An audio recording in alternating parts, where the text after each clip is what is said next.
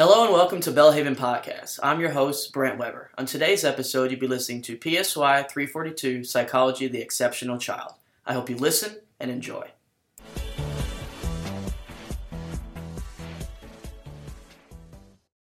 Hey guys, this is class five and it is session two, and we are continuing on with our discussion of the different communication disorders. These are actually language disorders. It does say speech, but it's language. All right, so that phonological disorder is when you don't make your sounds appropriately, and these are the sounds of your language. Um, this is a speech disorder. Articulation disorder is speech, and it is when you just have problems producing the sounds of your language. Um, sometimes you omit sound. Now, you have to be kind of careful here.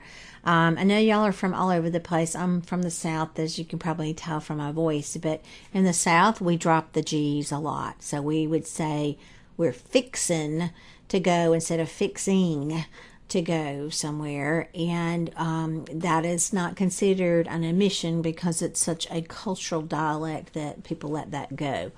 Um, but when you leave out any other sound, and if you were to say fog instead of frog, then you would be omitting an important sound. And so we would need speech therapy for that. Another type of sound is substituting one sound for another sound and usually they're fairly consistent with what you would substitute. Um, if you ever watched the old Bugs Bunny cartoon, y'all may have remembered Elmer Fudd, um, who would talk about he was going to go and get the wabbit because he couldn't say his R, and he was using a substitution and putting that W in in place of the R, um, and he just had difficulty making that sound. Right. Another type of articulation disorder is adding in sounds that aren't actually in the word. And I might say sloop when I'm trying to say soup. And I've got in an extra L there. All right, and the last kind of sound would be a distortion of sound where we're actually uh, maybe making up a new word. Sometimes we try to say the word, but we just say it very um, differently. It's just hard to understand. But you may have heard a little um, child say the word sketty instead of spaghetti. Um, so we are omitting some sounds, but we're also distorting that entire word um, into something else. So any of those types of things can be considered an articulation disorder. Um, they're actually very common um, with young children where they struggle with a couple of the sounds, particularly in that four to six year old range. Um, a lot of kindergartners and first graders have to go to speech therapy to work on this. And articulation disorders are usually very, very easy to fix. Um, they just need a little practice and, you know, maybe making the P sound and they'll go and go pa, pa, pa, pa, pa uh, until they can learn to make it appropriately. Um, one thing to note with this, your TH sounds, like uh, SH sounds, CH, children don't usually get those sounds well until they're about six anyway, so they might not really need speech therapy. They just need for their, um, oh, you know, the mouth to get into the right appropriate shape. Sometimes their teeth have to grow in the right way for that. So um, usually these are not considered a huge problem because we can fix them pretty quickly. Other type of speech disorders include voice disorders. Here, what we're looking at are things like the pitch of the voice. Um, sometimes the the voice doesn't match the person. Um, and it it makes everybody kind of do a double take when they look at this individual because um, one of the things about a, a, a, different speech disorder is it really shouldn't be your speech shouldn't be conspicuous. Your speech shouldn't annoy the listener.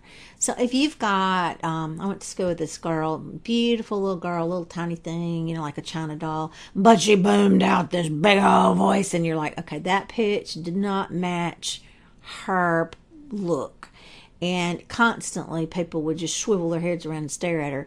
Um, so she probably would be a good candidate to go for um, some therapy to help with that. Right, this is loudness, which is called aphonia, and there are some people who are just way too loud in their speech and they need to learn to modulate their voice so that it would be appropriate in a conversational setting. Um, occasionally, you'll find someone whose voice isn't loud enough for anyone to hear, and we need to work on getting that to a level that is uh, understandable by the listener. Right, the quality of the voice is called the resonance, and here what we're trying to do is make sure that it is pleasant to listen to, that it's not overly nasal and it's not overly um, hoarse. Um, those are qualities that are very, very difficult to listen to, and um, those are a little bit more difficult to fix than the articulation disorder, um, but there, it is possible. Right, now, fluency disorders are the most difficult ones to fix of the speech disorders. Here, you don't have a nice, smooth flow um, for your speech. Um, the most dis- common disfluency that you're going to see um, is going to be stuttering. All right, and here, this is a person who has problems with a particular sound in their voice, or sometimes this is in the brain, it'll just catch and they'll make a sound over and over and over again and it might be like a t sound an s sound's a really big one that that folks struggle with. Um, we don't really know what causes some of these disfluencies and why they might stutter but we do know that it's more common with boys and than girls. We know it's more common with children who are multiple births like twins and triplets and so forth. You'll see more of that and that when they are emotionally upset they will get worse at stuttering um, we do see some motor speech disorders, and this has to do with actually the the motor parts of your jaw and your tongue, all right, and making them move. All right, we have dysarthria where we're having difficulty getting um, our mouth into the right position um, to make the speech sounds that we want. And apraxia is a real interesting one. This is really more of the brain um, kind of knows what it wants to say and is trying to say it, but it can't make the mouth um, work in the way that you want it to work. And so um, this one is really more of a central nervous system issue. Those are um, like the fluency ones are a good bit more difficult in order to make a um, a change. You can work on it, and there are definitely some things that we would do to improve it. But the articulation are the easiest to work with, and the next would be the voice. All right, so we classify speech and language disorders into the categories. So, speech, remembers we talked about there are articulation disorders. Those are those omission, substitution, things like that. We also have the fluency disorders, such as stuttering and we have the voice disorders. So those are the three things that go under speech disorders. One of those three categories. And remember they each had kind of sub things. All right, some children have what we call a central auditory processing disorder or CAPD. This actually is remember when you see the word central, we're usually talking about the central nervous system and and usually that's the brain unless there's a spinal issue. Um, this is a child who's really processing sounds poorly. So it affects their language more because they don't understand sound very well, and yet they also will struggle to produce sound because they don't hear it well. Um, they're also going to have a lot of difficulty when it comes to things like reading, and they're going to need a lot of structure when it comes to how you would actually work with them in terms of learning. And then the language disorders, remember, break down into those that are phonological, where we're struggling with phonics.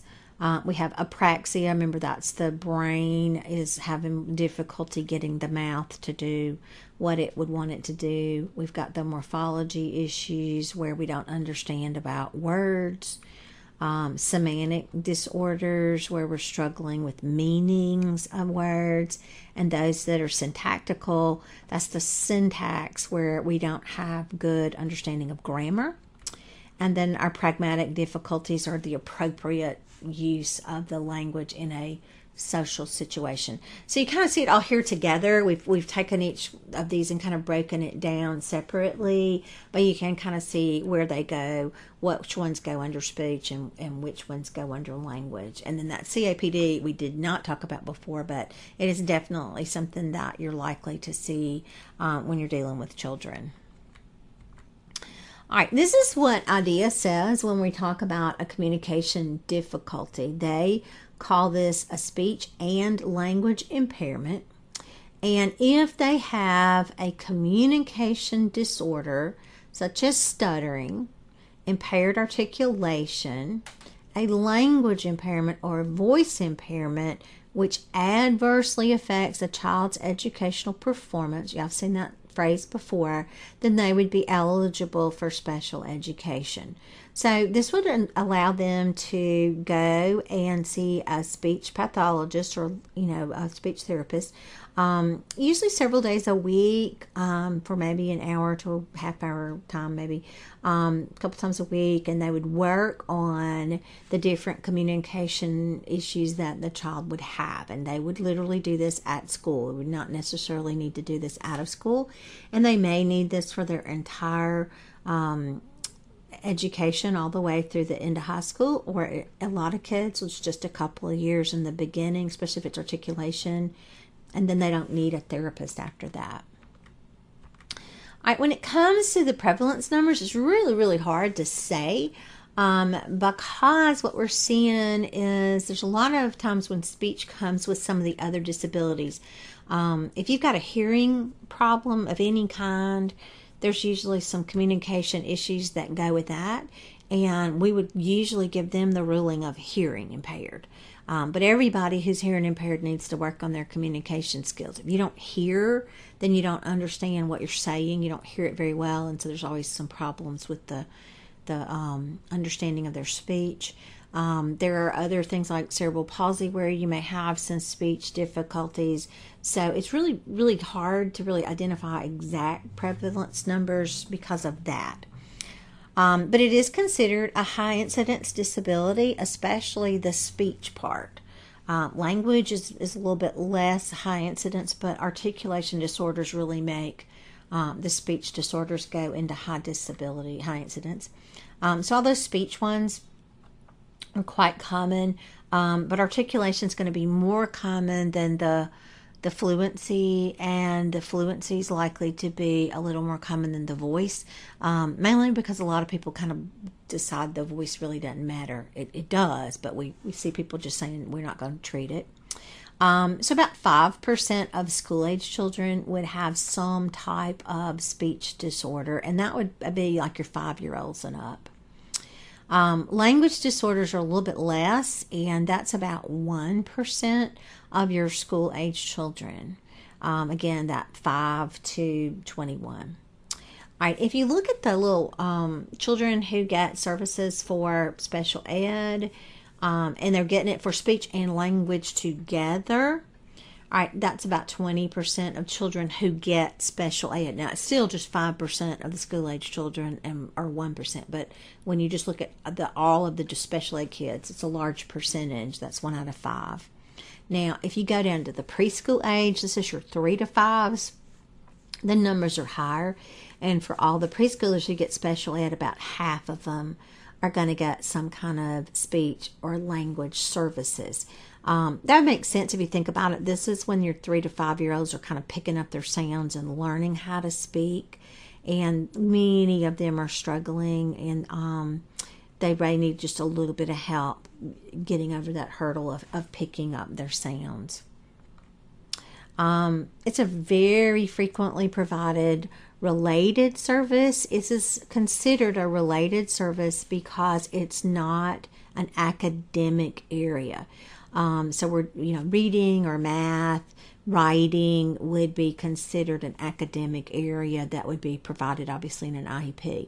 But if you need speech language therapy or physical therapy or any of those, that's considered a related service. And it is one that we, we do provide quite frequently. You'll see again a number of children, 20% in the schools um, who have special ed are getting this.